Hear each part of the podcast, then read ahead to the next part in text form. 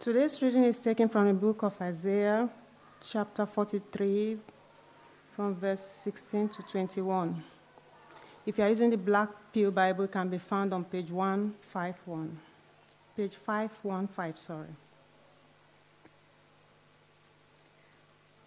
This is what the Lord says He who made a way through the sea, a path through the mighty waters who drew out the chariots and horses, the army and reinforcements together.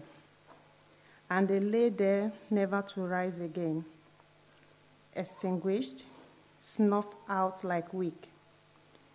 Forget the former things, do not dwell on the past. See, I am doing a new thing. Now it springs up. Do you not perceive it? I am making a way in the desert and streams in the wasteland. The wild animals honor me, the jackals and owls, because I provide water in the desert and streams in the wasteland to give drink to my people, my chosen, the people I formed for myself, that they may proclaim my praise. May the Lord bless the reading of His words in our hearts. In Jesus' name, amen. Hello. Hello. so, I'm going to begin this morning by sharing a, a, song with you. Some of you know, a very small minority of you that were here seven years ago when Celine and I made our first visit to ICP.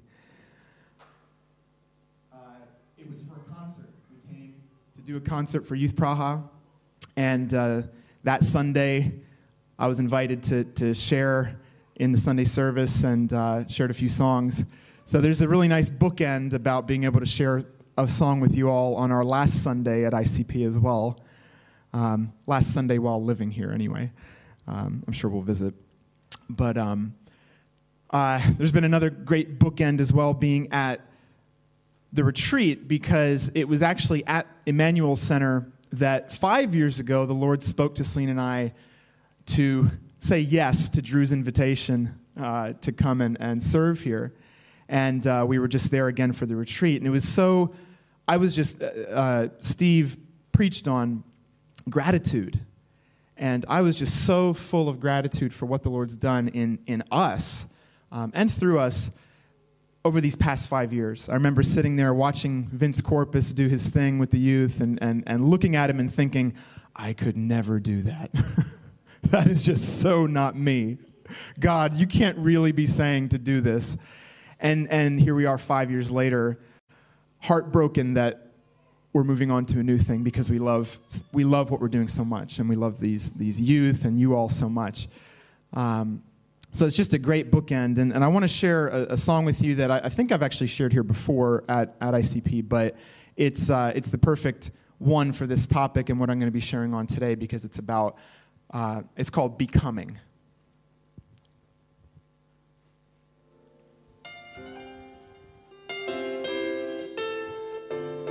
This will be one of the songs Thursday night at the concert. So. Where am I supposed to turn to? All my bridges done been burned through when I'm caught here in the middle. My purpose is a riddle. So to call me out like Ritalin, I'm leaning on these little sins, seem insignificant, but they shaping me in increments, the man that I'm becoming. So often wish I wasn't. What does it mean to be a son, a brother, and a husband? And know just how to live right. Be honorable at midnight. Do your duty, know your plan, and lead others with foresight. Can I be weak? Can I let you see I'm vulnerable? That I don't have the answers. I'm not an oracle. I know it's horribles that make you look away, can you find the heart to stay? Let's steal away and pray together for a minute. I'm asking for acceptance. I'm a work that is half finished, and in order to be shaped, I know at points I'll be diminished for the character of Christ in His clay to be distinguished. This is my becoming. At times it's unbecoming. This is my becoming. At times it's unbecoming, trying to make my mark on the world without it marking me. But pride will set me up for a fall, just like an autumn leaf. I'm trying to be deceased, dead to the world, so it can never rob my peace, and deaf to the words of ones my pride would like to please. An audience of one, the one who died to call me son, the one who set off on the road and looked at me to bid me come. That's the journey that my heart's on, the daily I embark on. The hearing my Lord send me would be my swan song, but Samsonite and Swanson man so often I've been way off. Manipulate like Madoff, eyes running wild in the street like kids with days off. Ask me what I'm made of, crying like I'm. Uh. Crying like I'm five or six, crying to be picked. Stomp my feet and throw my toys, making sure you hear the noise to show you my displeasure. You're messing with my leisure.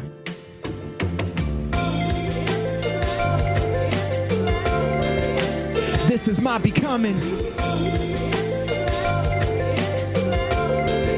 At times it's unbecoming. This is my becoming.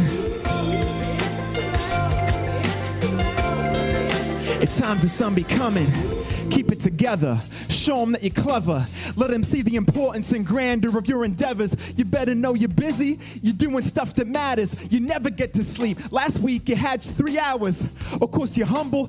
It ain't about the power. But when the teacher visits, you're too busy building towers. Busybody, you too busy for the rabble. Build a city to the Lord on the map. They call it Babel. Huh, it's not me though. I'm holding to the credo. Surely I'm above reproach, never incognito. Strive to do my duties. I'm doing what's expected. I'm tied up on my tax. What's the deal with this inspection? I thought whatever's left was down to my discretion. Now you say I'm supposed to die? How's that different from oppression? Just then I caught the master's eye in my direction. He said, Nothing that doesn't die can have a resurrection. This is my becoming. Times it's unbecoming. My becoming. From the man I wish I wasn't. This is my becoming. I am the beloved.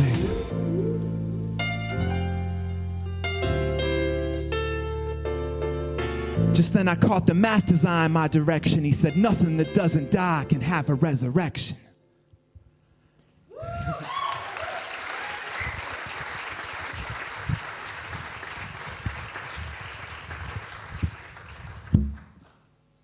Thank you. well, I'm so nervous I'm forgetting my lyrics.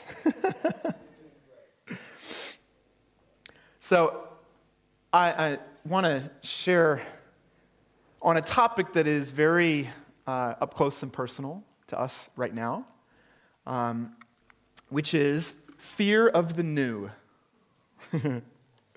so that, that song, Becoming, I wrote a couple well, almost three years ago, three years ago as we were in the process of moving to Prague. And that process, even though we, we knew God was calling us, we knew He was in it, there was this sense of the costliness of it. Not because it's hard to live here, it's quite nice to live here, actually, but because there was this sense of what it cost us to, to, to follow God's call leaving our, our families behind, leaving our, our church community that was so close knit. We actually lived in community, uh, leaving that behind and moving into a very new season for us. We had never uh, done youth ministry like this before, um, a new culture, a, a new church. And that process honestly left me feeling pretty vulnerable. There were a lot of unknowns. There were a lot of questions of, okay, God, we're trusting you, but we don't know what you're doing. because I had never once in my life considered moving to Czech Republic. Never. Um, and so there was, there was a, a good amount of fear through that process. And I guess the, the point of that song, and, and part of what I'll be talking about today, is that um, it was this realization that God gave me through a, a, a C.S. Lewis quote, as most of my realizations come uh, apart from Scripture, um, that God isn't so much interested in where we live and what we do as much as he's interested in making us into a certain kind of person. He's not as interested in what we do and what we, where we live as he is in shaping us through all those things and all those places we go. And so I guess the question that, that it boiled down to was not just what am I doing, but who am I becoming? Who am I becoming through all of this? And it was during that first year here that the Lord really gave Celine and I kind of a, a, a passage that became our, our watchword. It was this deep encouragement we got from this passage that we read in Isaiah 43. And we felt like God was saying, I'm calling you to a new normal. A new normal. And so, ever since then, I've had those words written in the cover of my, my journal, and they've been really important to me. So, I thought, what better to share on than, than this? Um, so, this is, this is the text we're going to get into. How do we, when you're in that season, and we're currently again in that season, how do you overcome the fear of, of what's new, overcome the fear of, of the unknown that, that awaits you.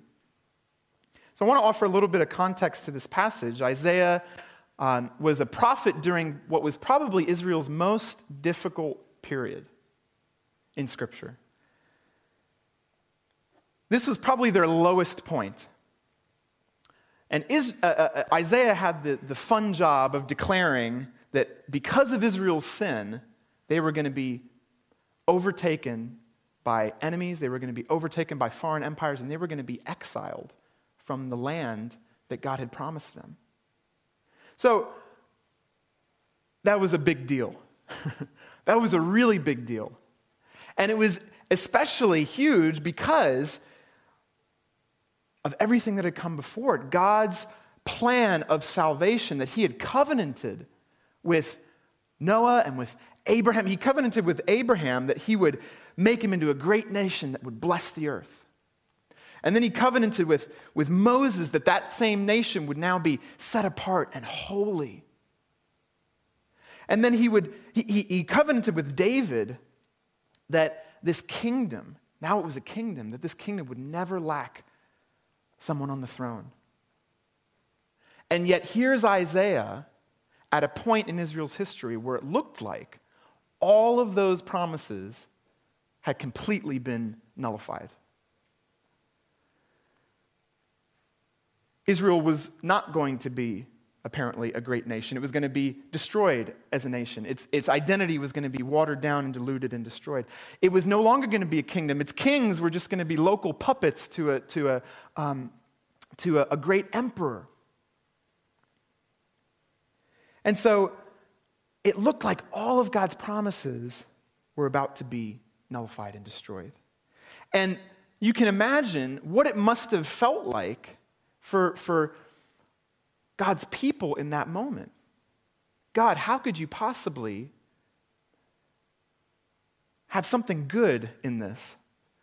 How could your promises still be true with what we're seeing around us? It was scary, it was new, and it must have seemed like all hope was, was lost. And right in the midst of that is where Isaiah prophesies these words of the Lord to his people. Thus says the Lord, who makes a way in the sea, a path in the mighty waters, who brings forth chariot and horse, army and warrior. They lie down, they cannot rise, they are extinguished, quenched like a wick. So, how do you overcome the fear of the new? I think the first thing is to remember everything God has done. Our faith is historical. Faith begins, I think, by looking back. So Isaiah tells us that, that he's delivering the word of the Lord the Lord in capital letters. That's God's name. That's Yahweh, the covenant God, the one who acts in history to redeem his people. And he refers to God's most famous acts of salvation, his most famous miracles, the parting of the Red Sea, the defeat of the Egyptian armies, the great miracles of the Exodus.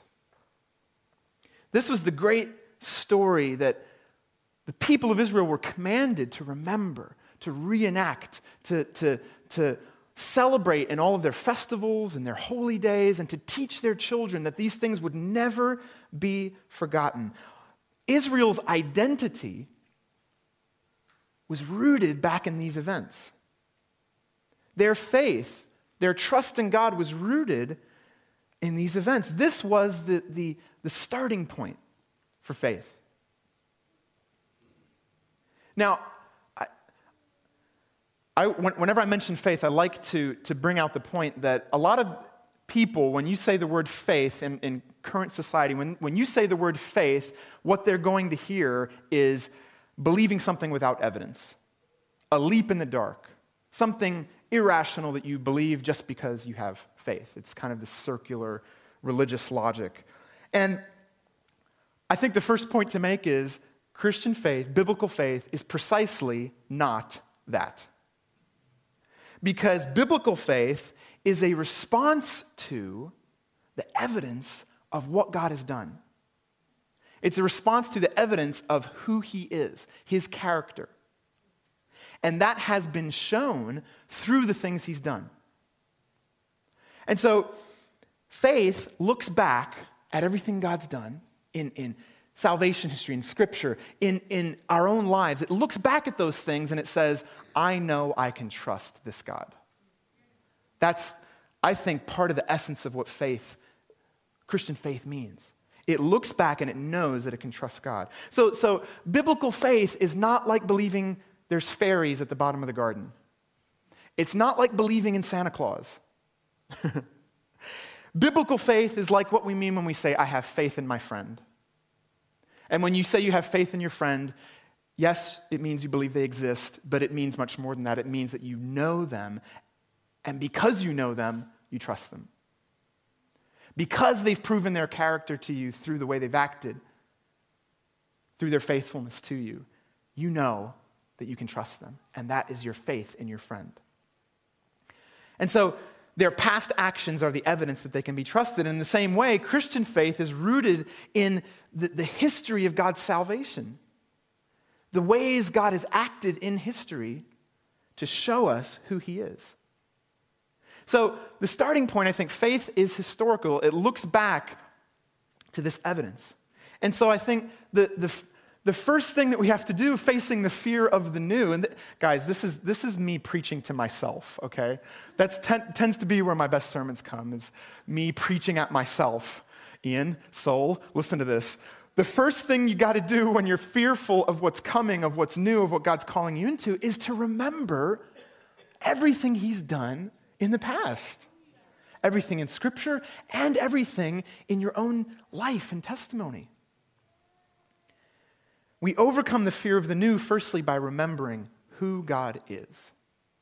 And that's, that brings me to, to the second point. When we, when we look back at God's love and mercy, all He's done for us, it gives us reason to trust Him. If we look back at all those things, and the result is not more trust, then we're missing the point. Because Christian faith is not merely historical. It is historical, but it's not merely historical.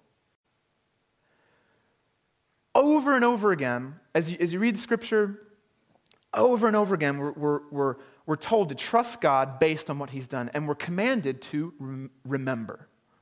Remember, remember, remember. Israel's commanded, remember these things, reenact them yearly through the seasons. Reenact all that God has done to save you. And so you find that theme all the way through the Bible. And yet, here Isaiah steps in and says something shocking. He says, Remember not the former things. Consider not the things of old. Or the NIV said, do not dwell on the past. So, all through Scripture, we're told to remember. And here Isaiah says, forget. Remember not. Now, he's, he's not saying that the past doesn't matter. He's not saying, sometimes as modern Christians, we can tend to have this, this it's, it's typical of modernity really, that, oh, the past is in the past, that doesn't matter. I owe basically nothing to that because now I'm at the forefront of history. This is where it's all happening. We are modern people. You know, he's not saying forget about the past.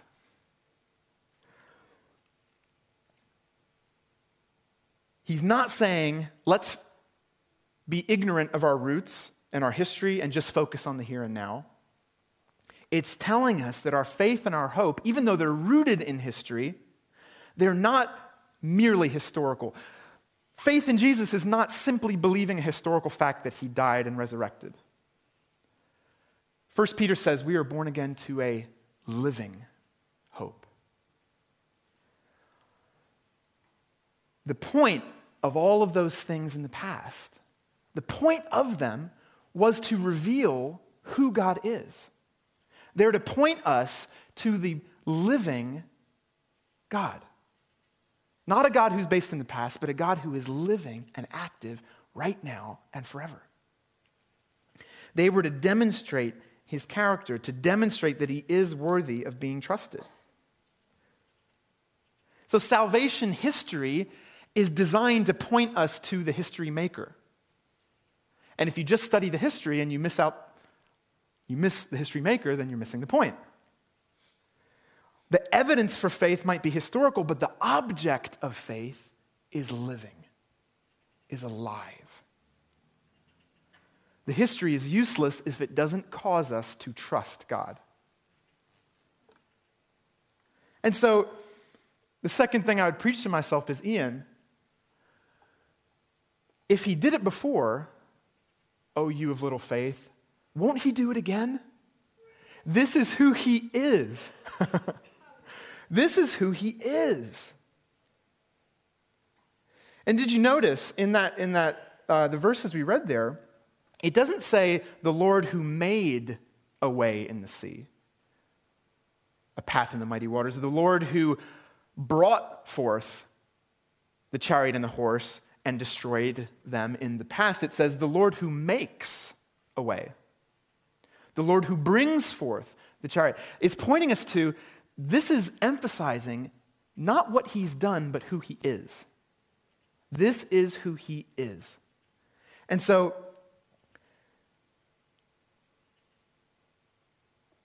this is the point. If he did it before, he would do it again. I love that song, Do It Again. Every time I lead worship, I pretty much sing it. But um, faith is historical, it's not merely historical. The point is to focus us on who he is. And I love my, my, my next point, um, again, comes kind of out of C.S. Lewis. I love the end of the last battle, the last book of Narnia, where it's really a vision of heaven, a vision of the new heavens and new earth. And there's this invitation come further up come further in. Remember not the things of old, nor consider the things of old. Behold, look, I am. I am is doing a new thing.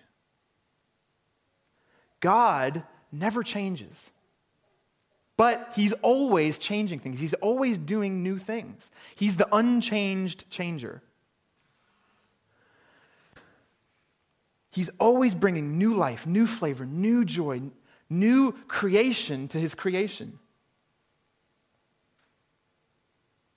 And I think as I think about the character of God, and we know that God is love, doesn't that sound exactly what love is like? There, there's this kind of modern mindset about love that, you know, in order to stay in love, I need to, you know, occasionally find a new person because that's, you know, love eventually dies and you have to, you know, kind of like re, reboot it every now and then. But actually, that's, that's not what love is like. Love is constantly fresh constantly new and exciting, not because there's a new person, but because it's the same person that is loved.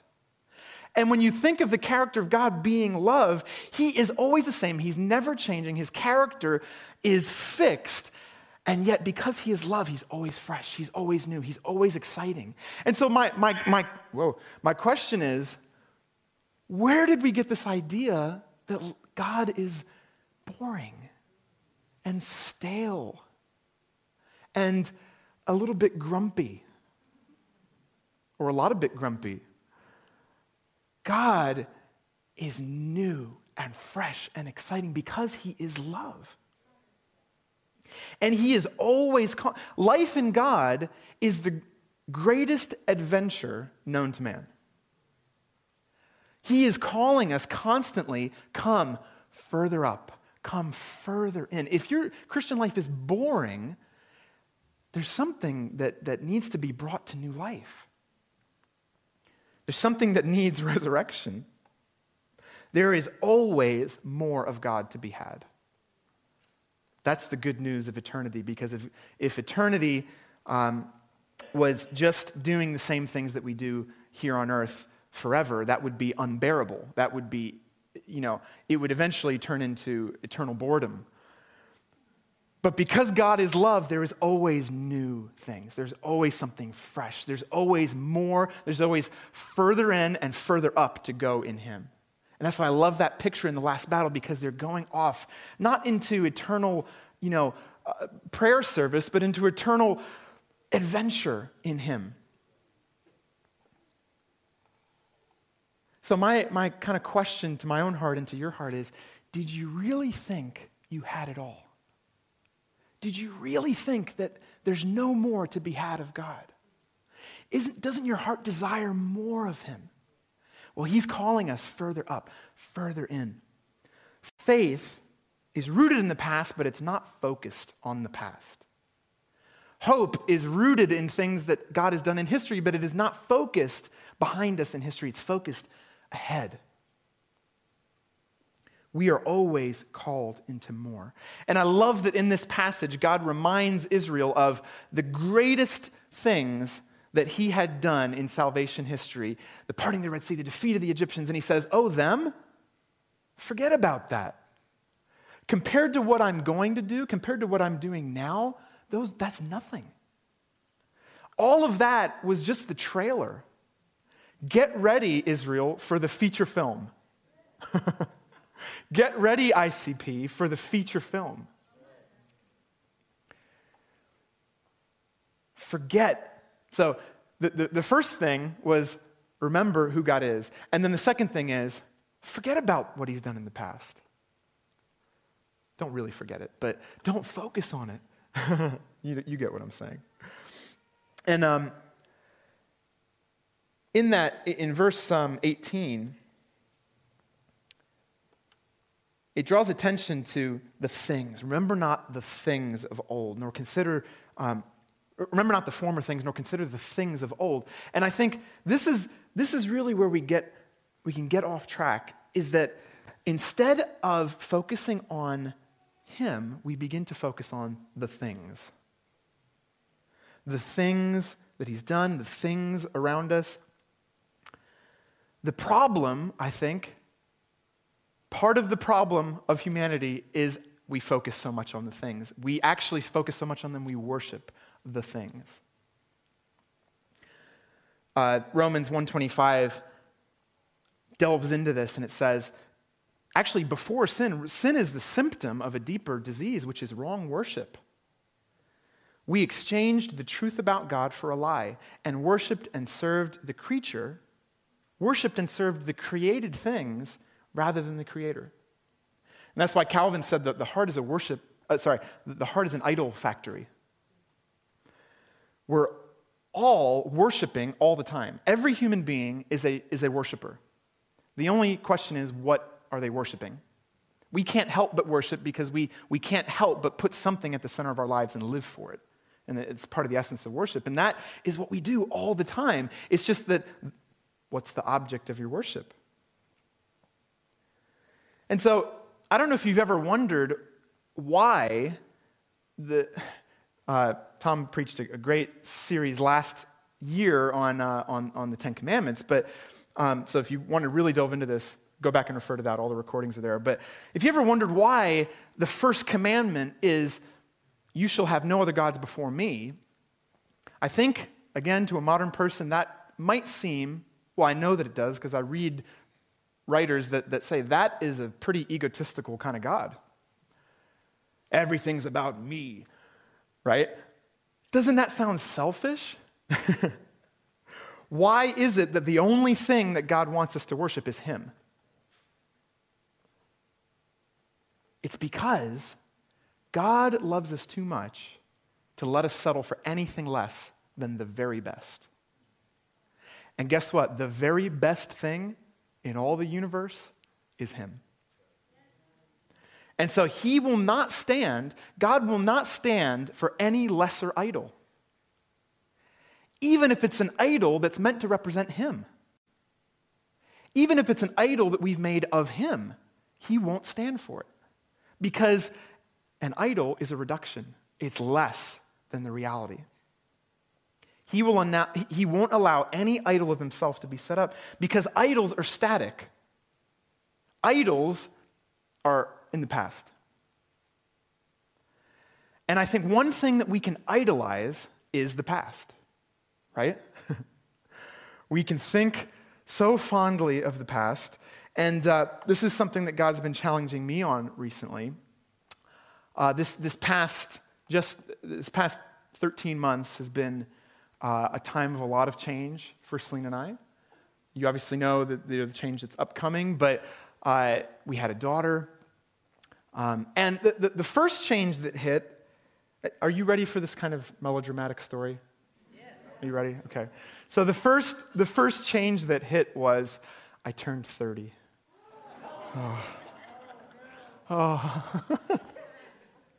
And so I, I, wasn't expecting this, but when that birthday rolled around, I started to feel a little bit deflated. Um, and, and so just bear with me here. I, I, the, the, the mindset that I was starting to get in was this is the end of my 20s,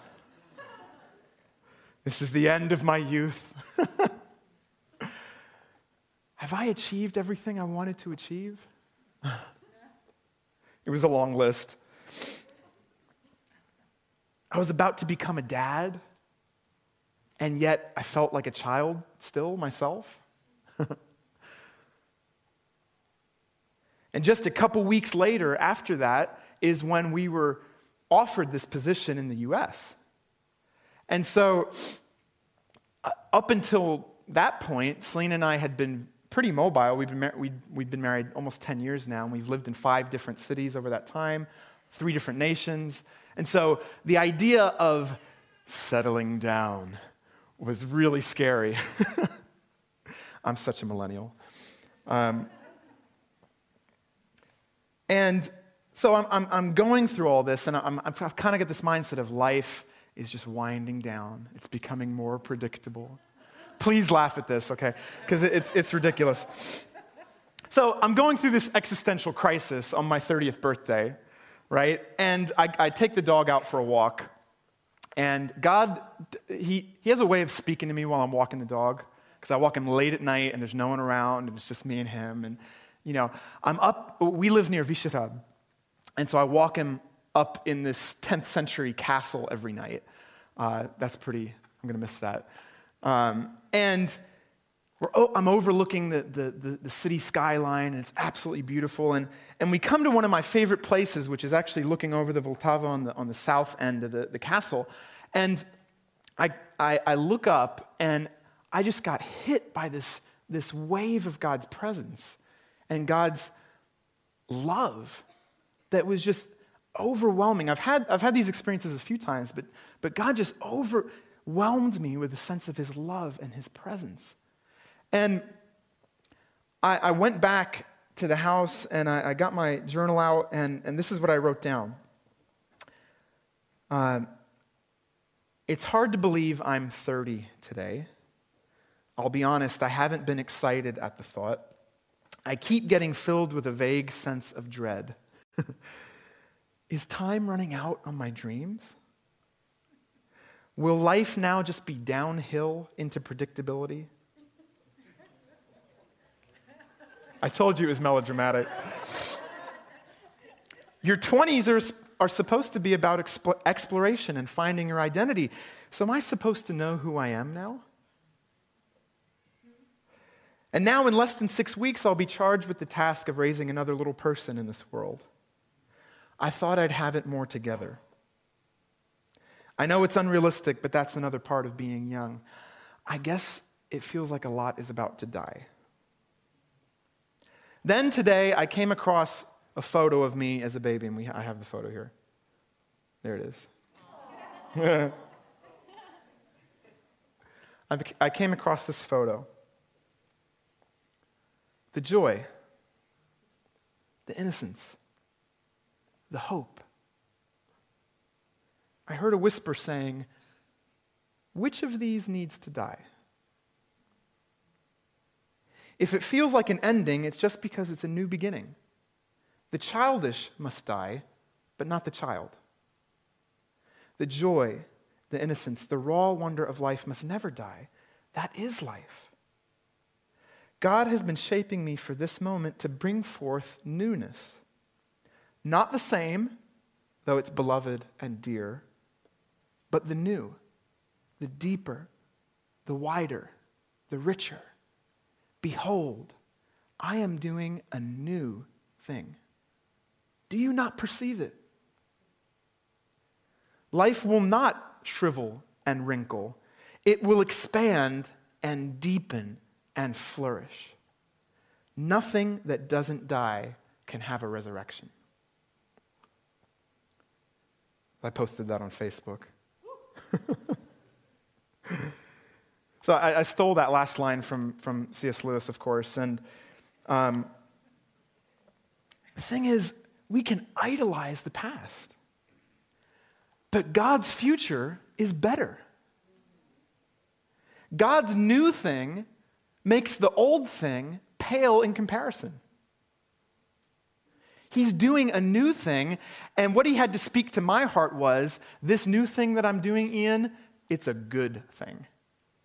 You're f- afraid of it because it's new, but it's good. The thing is, it's so easy to miss what God's doing. And that's why he says, it's springing forth. Do you not perceive it? It's possible to not perceive what God's up to in your life.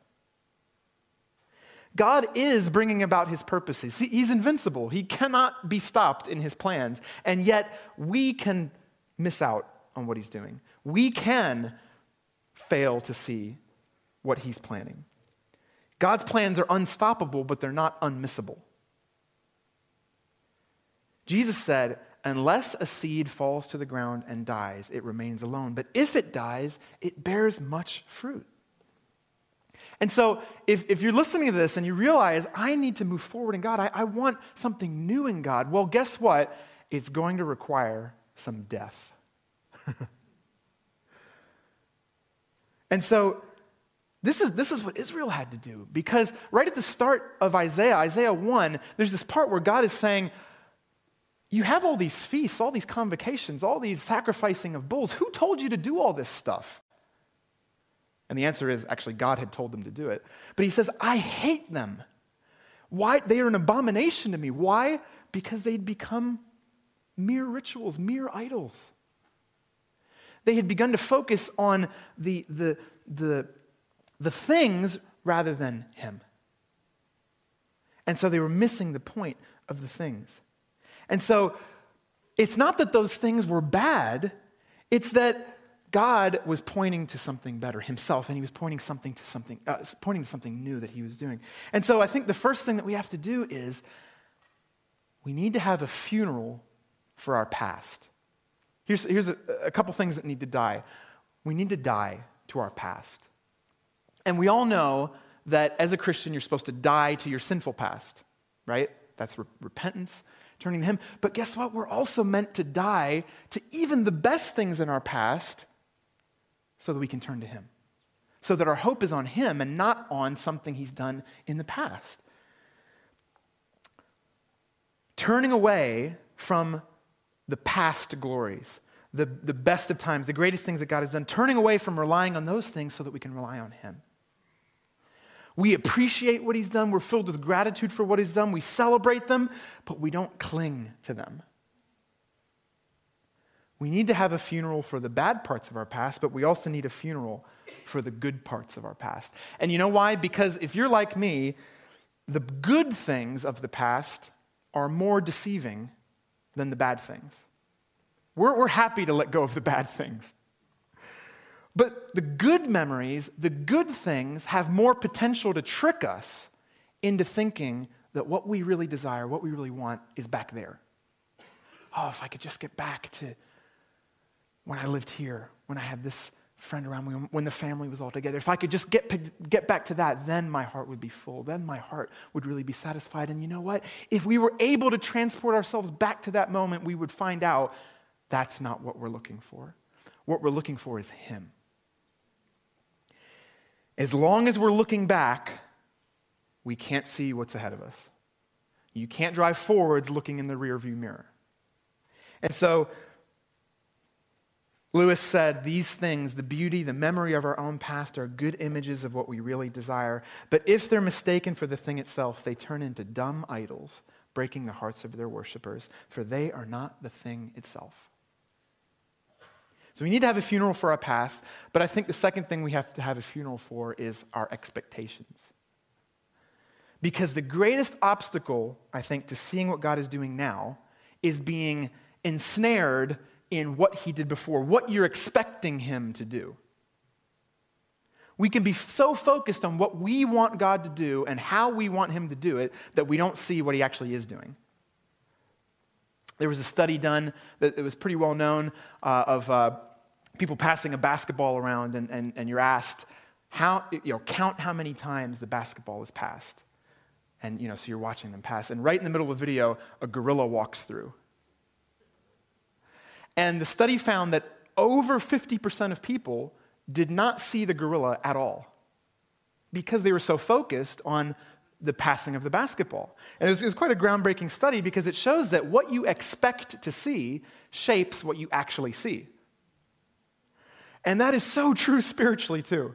When you're so caught up in God, I want you to do this for me, save me. And meanwhile, He's doing all this stuff over here, providing so many ways, and you don't even see it.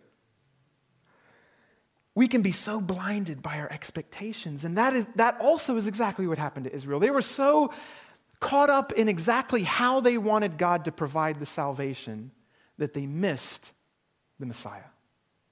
Many people missed the Messiah. Their expectation of a, of a, of a conquering warrior king on earth led them to miss the one who was going to sacrifice himself for his people to overcome power with, with mercy and love. And so, God never does the same thing twice in the same way. And so, if we're caught up in expecting Him to do the same thing He did yesterday or in someone else's life, we may not be seeing what He's doing in our lives now. We're always looking, I think, for, for the formula, the way that we can make things repeatable, predictable, measurable, but God's not like that. He doesn't do things measurably and predictably and repeatably. When we insist that God does what He, um, God does next what He did in the past, we're in danger of missing what He's doing. And so, in that way, our best memories of what He did yesterday, they can be lethal because they can hold us back from what God is, is calling us into. The new things, the fresh things. When we, when we think of the past, a lot of times we, we, idealize it.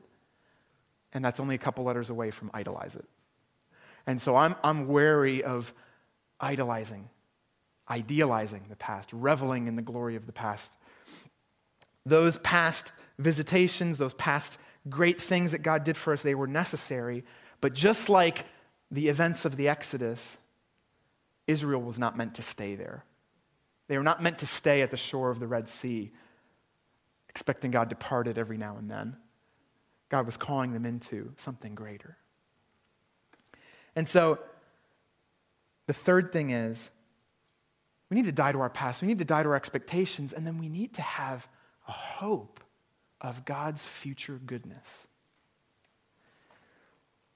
It says, The wild beasts will honor me. Oh, wait, I will make a way in the wilderness and rivers in the desert. The wild beasts will honor me, the jackals and ostriches, for I give water in the wilderness, rivers in the desert to give drink to my chosen people, the people whom I formed for myself, that they might declare my praise. Will not the God who made dry land out of the water also be able to make water in the dry land and make a river in the desert? So your situation is new. It wasn't what it was before. Maybe now you're in a dry place instead of a, a, a wet place, and uh, you know, threatened of drowning. Now you're threatened of, of, um, of dying of thirst. God will make a river in the desert to give the drink that these people need. And I love that it says, uh, to give drink to my chosen people, the people whom I formed for myself, that they might declare my praise. Sometimes we're worried that God's not going to give us things that we really like in the future. We know He's going to give us the things we need. But, you know, we're hoping that we're actually going to like it too, right? well, guess what?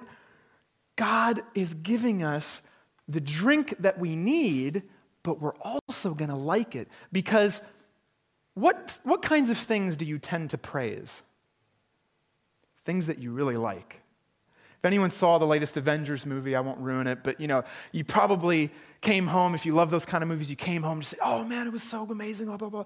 You know, we praise, we naturally overflow with praise for the things that we like, right? And this is a promise that we were actually made for that. God is going to give us what we need, but He's also going to bring us into a place where we're able to enjoy the very thing that we were made to enjoy forever. And that is the hope that we have of God's future goodness. We're not letting things die for the sake of death, we're letting them die for the sake of new and better life. God is redeeming and restoring and recreating the whole of creation. And it's going to be beyond our wildest dreams. And I love this. These are the words that he says right at the end of the story. Revelation 21, it repeats these words Behold, I am doing a new thing. God is creating a new heavens and new earth, and he's recreating us. And the end result is that we are going to be happy about it. We're going to be praising Him. Not just because it's the right thing to do, but because we love it, because it's amazing, because it's what we were created for. Um, Romans 8:29 says that we're being glorified. All of God's processes in our lives, they're glorifying us. They're making us of such substance that we can withstand His presence and enjoy it forever. Why does God want to give us Himself as the final gift? Because God is the only good thing that never comes to an end. God is the only good thing that never comes to an end. And so we are made to worship Him, and He commands us to worship Him because if we do, we find out that we are at the center of our created purpose. And that is the, the joy that we have to look forward to. That God is going to use even the hard times, even the deserts, He's going to cause to be a place where we're shaped and able to, to praise Him and enjoy Him. We can have hope for the future because He is shaping us for something that is wildly beyond our dreams. And so that's my, my final encouragement to you guys is that no matter what you're facing, no matter how scary the next step looks, and again, I'm preaching to myself, no matter how scary that next step looks, and no matter the questions you're like, God, I don't know how this fits, I don't know what's happening, He is most interested in how He's shaping you. And He is shaping you into the image of His Son so that you can enjoy Him forever. So that you can enjoy what you were destined for. So I want to finish with, with three questions just to consider, to, to kind of reflect on as we go away. God's always doing a new thing. What new thing is God doing in your life? Are you paying attention? Are you looking? Are you listening? Are you expecting Him to do something new? What is God doing in your heart, in your family, in your, in your ministry, in your church, in your neighborhood? Walking into that unknown, it, it does take courage, it takes strength, but we can be absolutely sure of who He is, of His faithfulness, that He will prepare a way. So, what new thing is God doing? The second thing, the less fun thing, is what needs to die to bring it forth? How can you tell?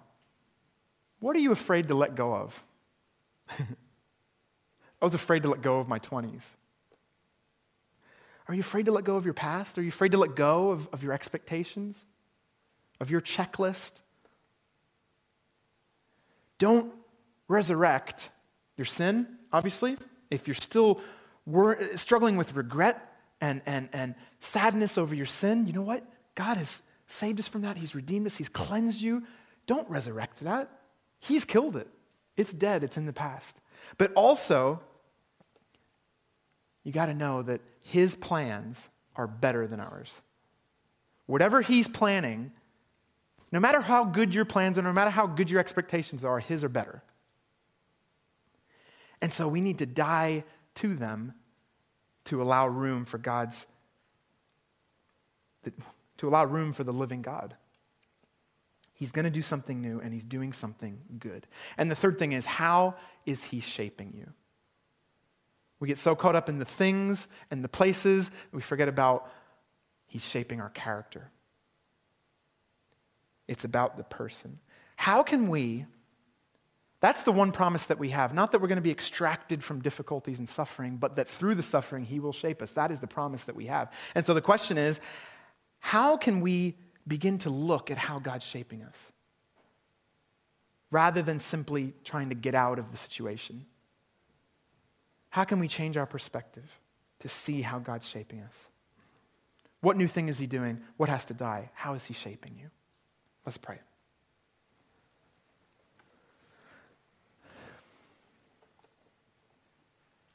Father God, we are full of gratitude today for what you've done for what you've done in the past, for what we read of in Scripture, your faithfulness to your people. Lord, that you came and took them out of bondage. And not only that, Lord Jesus, but you came as the new Passover lamb.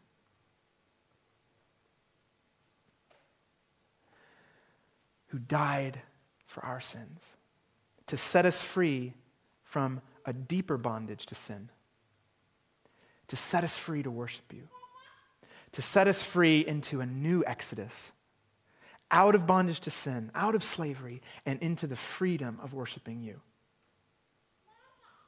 Thank you, Lord. Thank you for what you've done in our own lives, how you've orchestrated all the events of our lives that we would see you and know you and love you. Lord, and I pray for any of us here that, that don't know you in that way yet, Lord, that you would break in you would reveal yourself. Because the point of all of those acts of mercy and love was to reveal your heart, to reveal your character, and for us to know that we can trust you.